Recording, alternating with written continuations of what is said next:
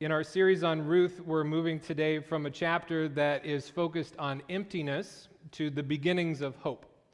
And I'm going to use as our prayer this morning words from Psalm 77 that speak about difficulty in times of trials. Sometimes the trials in our life are part of a test to test the genuineness of our faith, and they are storms that we need to navigate. And the telling piece is where our eyes go when we are in the midst of the storm. Things can get rough, but God cannot fill us unless we are a little hungry. So he allows us to experience those things. And he uses those things to teach us in more profound ways. So, again, the words of Psalm 77, just as they are written. And I will use this again as our prayer for illumination as we move into the message this morning as well. Psalm 77, please join me in prayer. I cried out to God for help. I cried out to God to hear me. When I was in distress, I sought the Lord. At night, I stretched out untiring hands, and I would not be comforted. I remembered you, God, and I groaned. I meditated, and my spirit grew faint. You kept my eyes from closing. I was too troubled to speak. I thought about the former days, the years of long ago. I remembered my songs in the night. My heart meditated, and my spirit asked, Will the Lord reject forever? Will he never show favor again? Has his unfailing love vanished forever? Has his promise failed for all time? Has God forgotten to be merciful? Has he in anger withheld his compassion? Then I thought, To this I will appeal. The years when the Lord Most High stretched out his right hand, I will remember the deeds of the Lord. Yes, I will remember your miracles of long ago. I will consider all your words and meditate on all your mighty deeds. Your ways, God, are holy. What God is as great as our God? You are the God who performs miracles. You display your power among the peoples. With your mighty arm, you redeemed your people, the descendants of Jacob and Joseph. The waters saw you, God. The waters saw you and writhed. The very depths were convulsed. The clouds poured down water. The heavens resounded with thunder. Your arrows flashed back and forth. Your thunder was heard in the whirlwind. Your lightning lit up the world. The earth trembled and quaked. Your path led through the sea, your way through the mighty waters, though your footprints were not seen. You led your people like a flock by the hand of Moses and Aaron. Lord, you have used your power to wall up the waters and deliver your people safely through. Sometimes we don't walk through life, though, on dry ground. The storms rage and the uncertainty builds but you have the power to calm those waters and bring us through. When we are fearful and empty, when we are troubled, may we see that light in the darkness and trust that you can open a path toward brighter days. In your word this morning, show us the power of a faithful and sovereign God, honoring the faith and perseverance of his people. Amen. So, a little bit of a, a, recap this morning before we move into chapter 2 and a little bit of chapter 3 in the book of Ruth. We're going to revisit the, the settings, the early characters, and some of the themes from chapter 1. We started in Bethlehem very briefly, and Naomi and her husband uh, Elimelech went to Moab to escape a famine. And we saw at the end of chapter 1 that they were heading back to Bethlehem. The famine had ended, the harvest had begun in Bethlehem, but the characters are different. At the beginning of chapter 1, it was Naomi and Elimelech and their two sons. And Naomi now returns to Bethlehem, and it is her and Ruth, her daughter in law. The theme that we focused on in chapter 1 was emptiness, the loss and the bitterness that Naomi was feeling.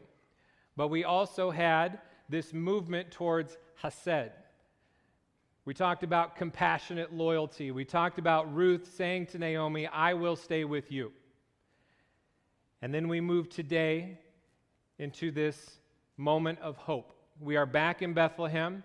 As I mentioned, it is harvest time. We have an additional character that is added to the story that will be significant, and that is Boaz.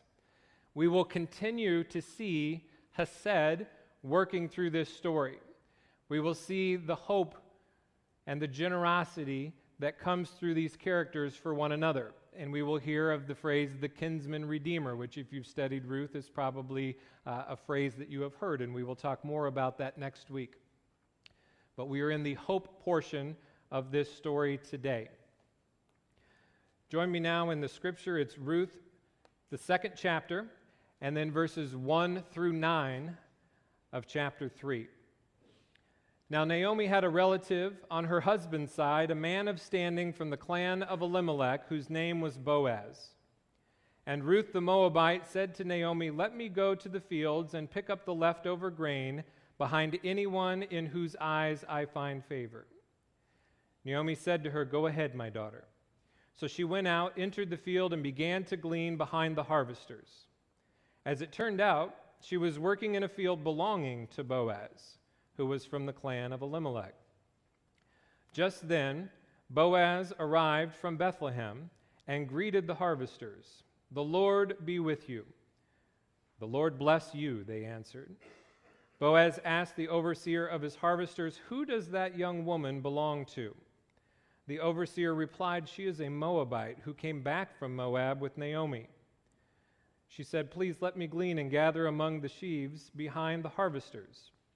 She came into the field and has remained there from morning till now, except for a short rest in the shelter.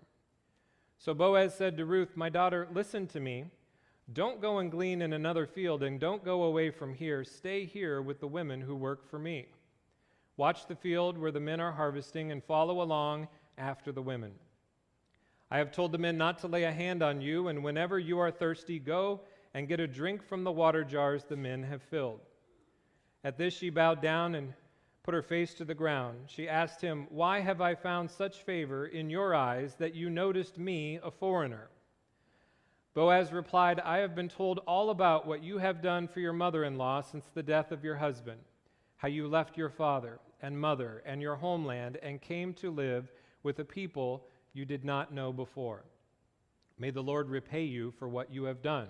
May you be richly rewarded by the Lord, the God of Israel, under whose wings you have come to take refuge. May I continue to find favor in your eyes, my Lord, she said. You have put me at ease by speaking kindly to your servant, though I do not have the standing of one of your servants. At mealtime, Boaz said to her, Come over here, have some bread, and dip it in the wine vinegar.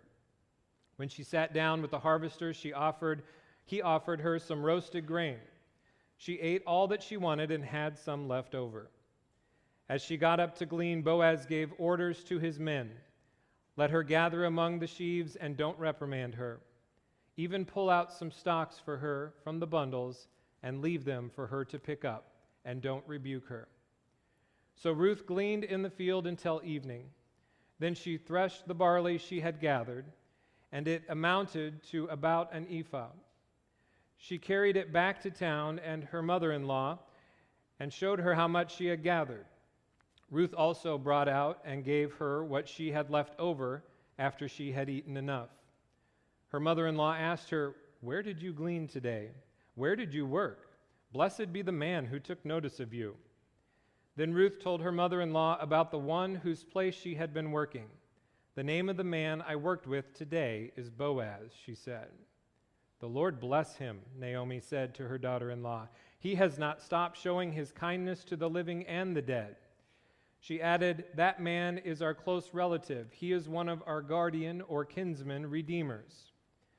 Then Ruth the Moabite said, He even said to me, Stay with my workers until they finish harvesting all my grain. Naomi said to her daughter in law, Ruth, It will be good for you, my daughter, to go with the women who work for him, because in someone else's field you might be harmed.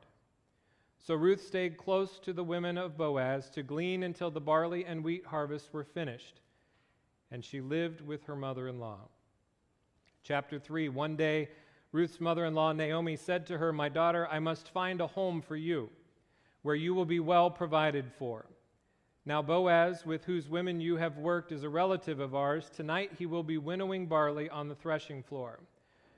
Wash, put on perfume, and get dressed in your best clothes. Then go down to the threshing floor, but don't let him know that you are there until he has finished eating and drinking. When he lies down, note the place where he is lying. Then go and uncover his feet and lie down. He will tell you what to do. I will do whatever you say, Ruth answered. So she went down to the threshing floor and did everything her mother in law told her to do. When Boaz had finished eating and drinking and was in good spirits, he went over to lie down at the far end of the grain pile. Ruth approached quietly, uncovered his feet, and lay down. In the middle of the night, something startled the man. He turned, and there was a woman lying at his feet. Who are you? he asked. I am your servant Ruth, she said. Spread the corner of your garment over me since you are a guardian redeemer of our family. People of God, this is the word of the Lord. So, there are three big things that I want to explore this morning. Uh, the first is an indicator of the continuing emptiness that is being experienced by Naomi and Ruth. A return to Bethlehem is not a return to fullness. Ruth is heading into the fields to glean. And that is a concept that might be a little foreign to those of you who grew up in an urban area like this, but some of us have some rural experience, uh, including myself. When I was a, a high school student in Iowa, I got the privilege of working in the field one summer. And I loved it so much, I made great efforts the next summer to make sure I never had to do that again. And one of my jobs was to go out detasseling in the cornfields. And there are some similarities to what happened there in the fields of Iowa and what is happening in this story with Ruth and these other gleaners.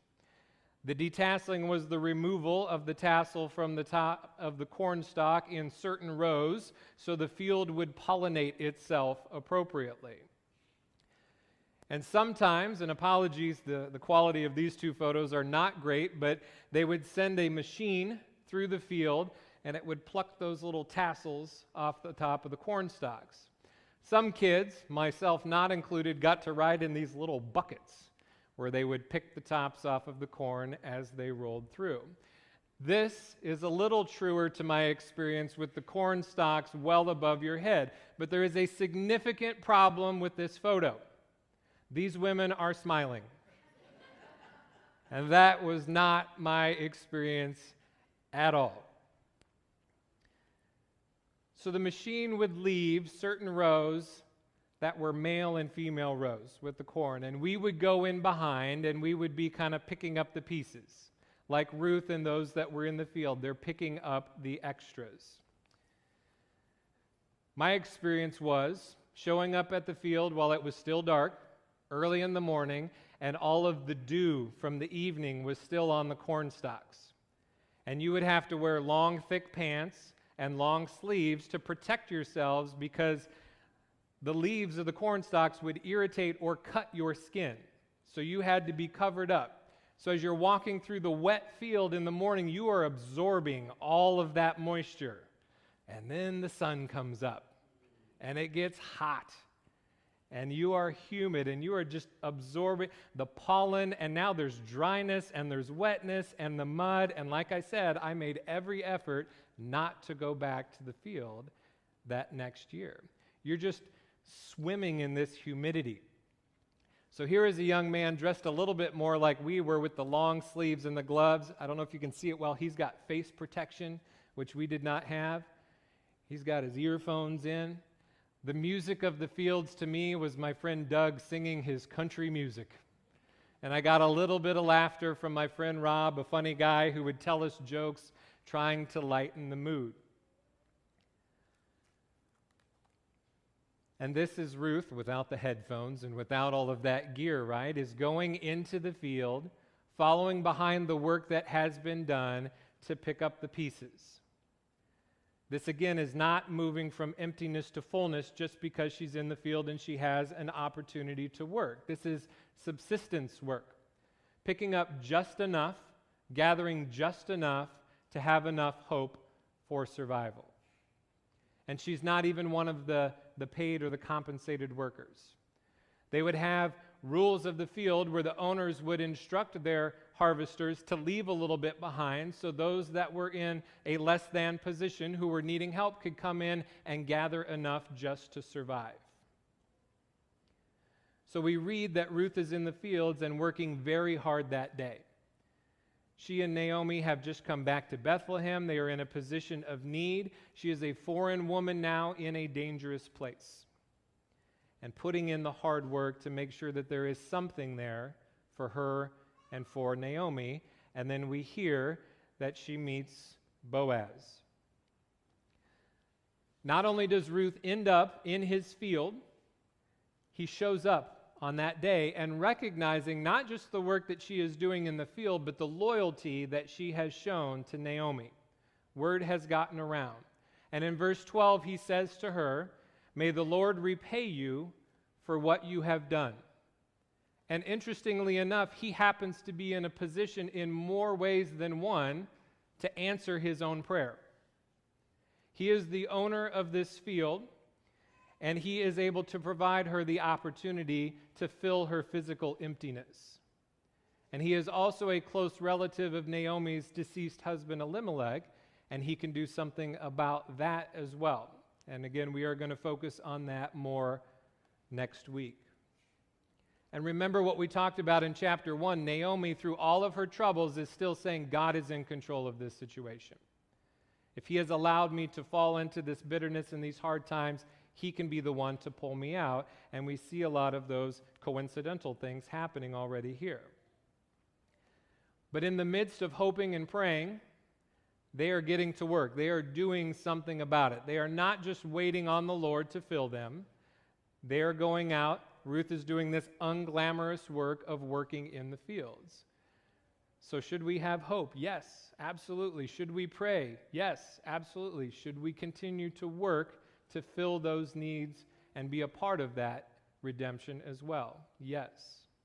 Because the book of Ruth is about the way God's sovereignty and his power is interweaving all throughout these human actions and these human situations the Lord at work in and through and amongst us.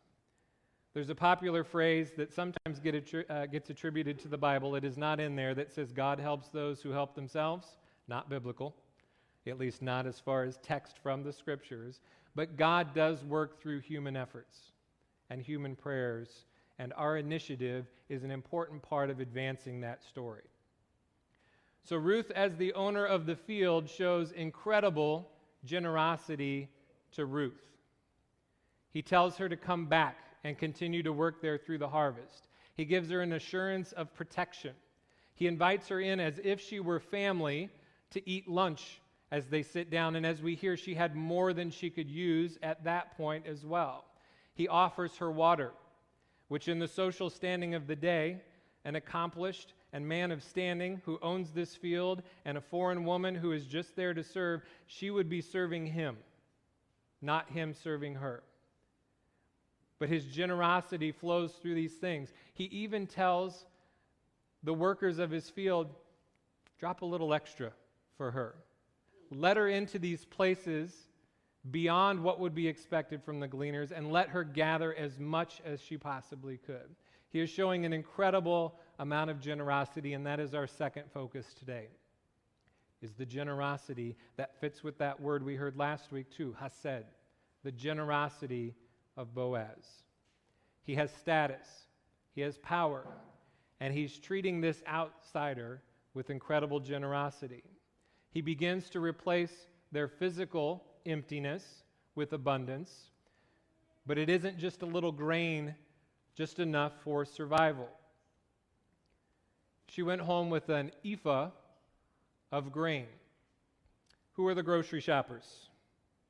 How many of you are coming back with an ephah of anything?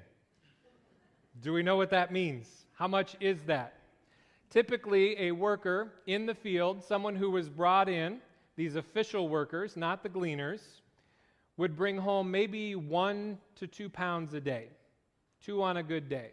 They're working for their meals. Ruth goes home on day one with the equivalent of a half a month's wages 30 pounds of grain. That solves their physical problems, their physical emptiness, with a lot of abundance.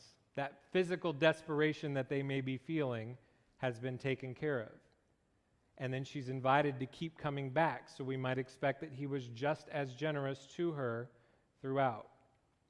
Interestingly enough, when she returns with this giant 30 pound bucket full of grain, Naomi's more excited about how that could have come to be than the food that is sitting right in front of her. How could that happen? Who was this generous to you that our fortunes in this area have changed that much? And she hears the name Boaz, and she sees an answer to a much bigger problem. Not just the need for food, but this opportunity to salvage the family name. And while the Lord's name is, is not mentioned throughout this book often, we hear it in chapter 1, and we can assume that He is working through all of these things.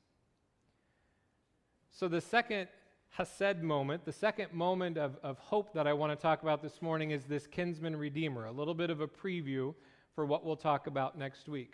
If you've studied the book of Ruth, this is a term that you likely have come across.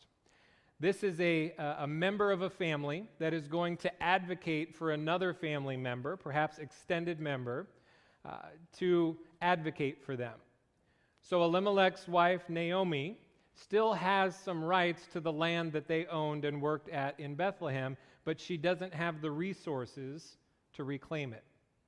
She needs a, a family member, a kinsman redeemer, to come in and help them to reclaim the land. And land is critical in these days. That is part of the ongoing inheritance and the legacy of these families. They want to keep it in the family. The Israelites would want to keep it inside of their tribe as well, that they would be able to maintain their space and protect that ownership. And they need someone to pay the price for their well being. They need someone to sacrifice themselves for their good. They need someone to rescue them from their emptiness and bring them into fullness. They need a redeemer. And again, we're going to learn about how that plays out next week. But there's another Hesed moment here that I don't want you to miss. A reminder of the definition compassionate loyalty, devotion, kindness, and extraordinary or unexpected commitment. And we talked about it last week when Ruth said, Naomi, I'm with you. Where you go and stay, I'm going to go and stay. Your God is now my God. Your people are my people. Not even death is going to separate us. I am with you. And then we see it in Boaz, and we see it with his generosity and his willingness to give her work and to give her more than she could imagine and to protect her and provide food and to provide water. And now we see it in Naomi's response to Ruth. In the beginning of chapter 3, Naomi shifts her attention from herself to Ruth. She says, My daughter, I must find a home for you where you will be provided for. We noted in chapter 1 that Naomi is beyond the age we assumed where she could rekindle a family for herself. Marriage and children uh, at her age uh, the prospects were poor at best. And Ruth is very loyal to her in that moment, and she is now returning that favor. Maybe it's the reality of her age and the situation. Maybe it's just reciprocal where she wants to provide as Ruth has provided for her. The harvest has ended, and Naomi tells Ruth to go meet Boaz on the threshing floor to present herself as a potential wife and then let Boaz tell her what to do from there. And Ruth takes the initiative in two ways. First of all, she asks that he spread the corner of his garment over her. And in that cultural time, that was like the engagement ring. I'm going to spread a little bit of my garment over top of you. I am claiming you as my wife. But then Ruth says to Boaz, Save the family. She's still thinking, as Naomi begins to think about her, she's still thinking about Naomi. She's still thinking about saving Elimelech and his line. She is acting, asking him to act on his role as the kinsman redeemer, so that an heir may come from them, Ruth and Boaz, who would be seen as Naomi's son and continue that family line and be able to reclaim that land. Her loyalty, her devotion, her extraordinary and unexpected commitment to Naomi continues. And as we ponder that between this week and next, here are a few things that I would like you to think about. Who do you advocate for? Is it more often yourself? Do you look inward or do you look outward to others? When you have the opportunity to provide for someone, do you give them a gleaning level opportunity or do you enable them to thrive and to reach abundance? Are you actively leading others to fullness? Or might you defer to someone else? We'll see that next week. Are you deferring to someone else who might be able to do that? Are you saying, as we heard in uh, our exploration of James, go, be warm and well fed? Or do you recognize that sometimes the answer to prayer and the light at the end of the tunnel could be you? Even in our moments of emptiness, we need to be mindful of the opportunities that we have to be agents of fullness. Ruth was not in an elevated position. She was in a situation of emptiness, and still she strove for the fullness of others. Boaz was in a position of fullness, and he also, in generosity, sought to bring others up. We might be, as Boaz was, the answer to his own prayer request.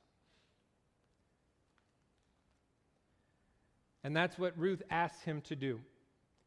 He says, May the Lord repay you for what you have done. And she says, Spread the corner of your garment over me. The people that God puts in your path are not a coincidence. It's not accidental. Not if you believe, as we believe in this story, that God's hand is at work through all of this. Where is He giving you the opportunity to fill a need with that same level of Hesed? Don't ask who you can redeem or save. That's not the language we want to use. But who can you elevate enough by showing compassion, kindness, willingness, and the unexpected that you can love them to a whole nother level. Pray with me. Lord, you have shown us your generosity, your grace, and your love. Shine through us in those same ways. May we recognize your hand at work in our world and the ways we can be your hands and your feet. As we pray fervently for others, as we make requests for ourselves, may we open ourselves up to being agents of reconciliation in your world.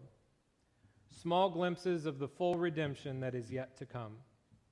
Candles in the darkness, in the embodiment of your Spirit and your Son. May we never lose hope. May we never be so overwhelmed that we are unable to show the compassion and kindness that you show to us. And in our deepest despair, May we have faith that you are able to do the unexpected, the unimaginable. In emptiness or fullness, may we trust deeply in you. Amen.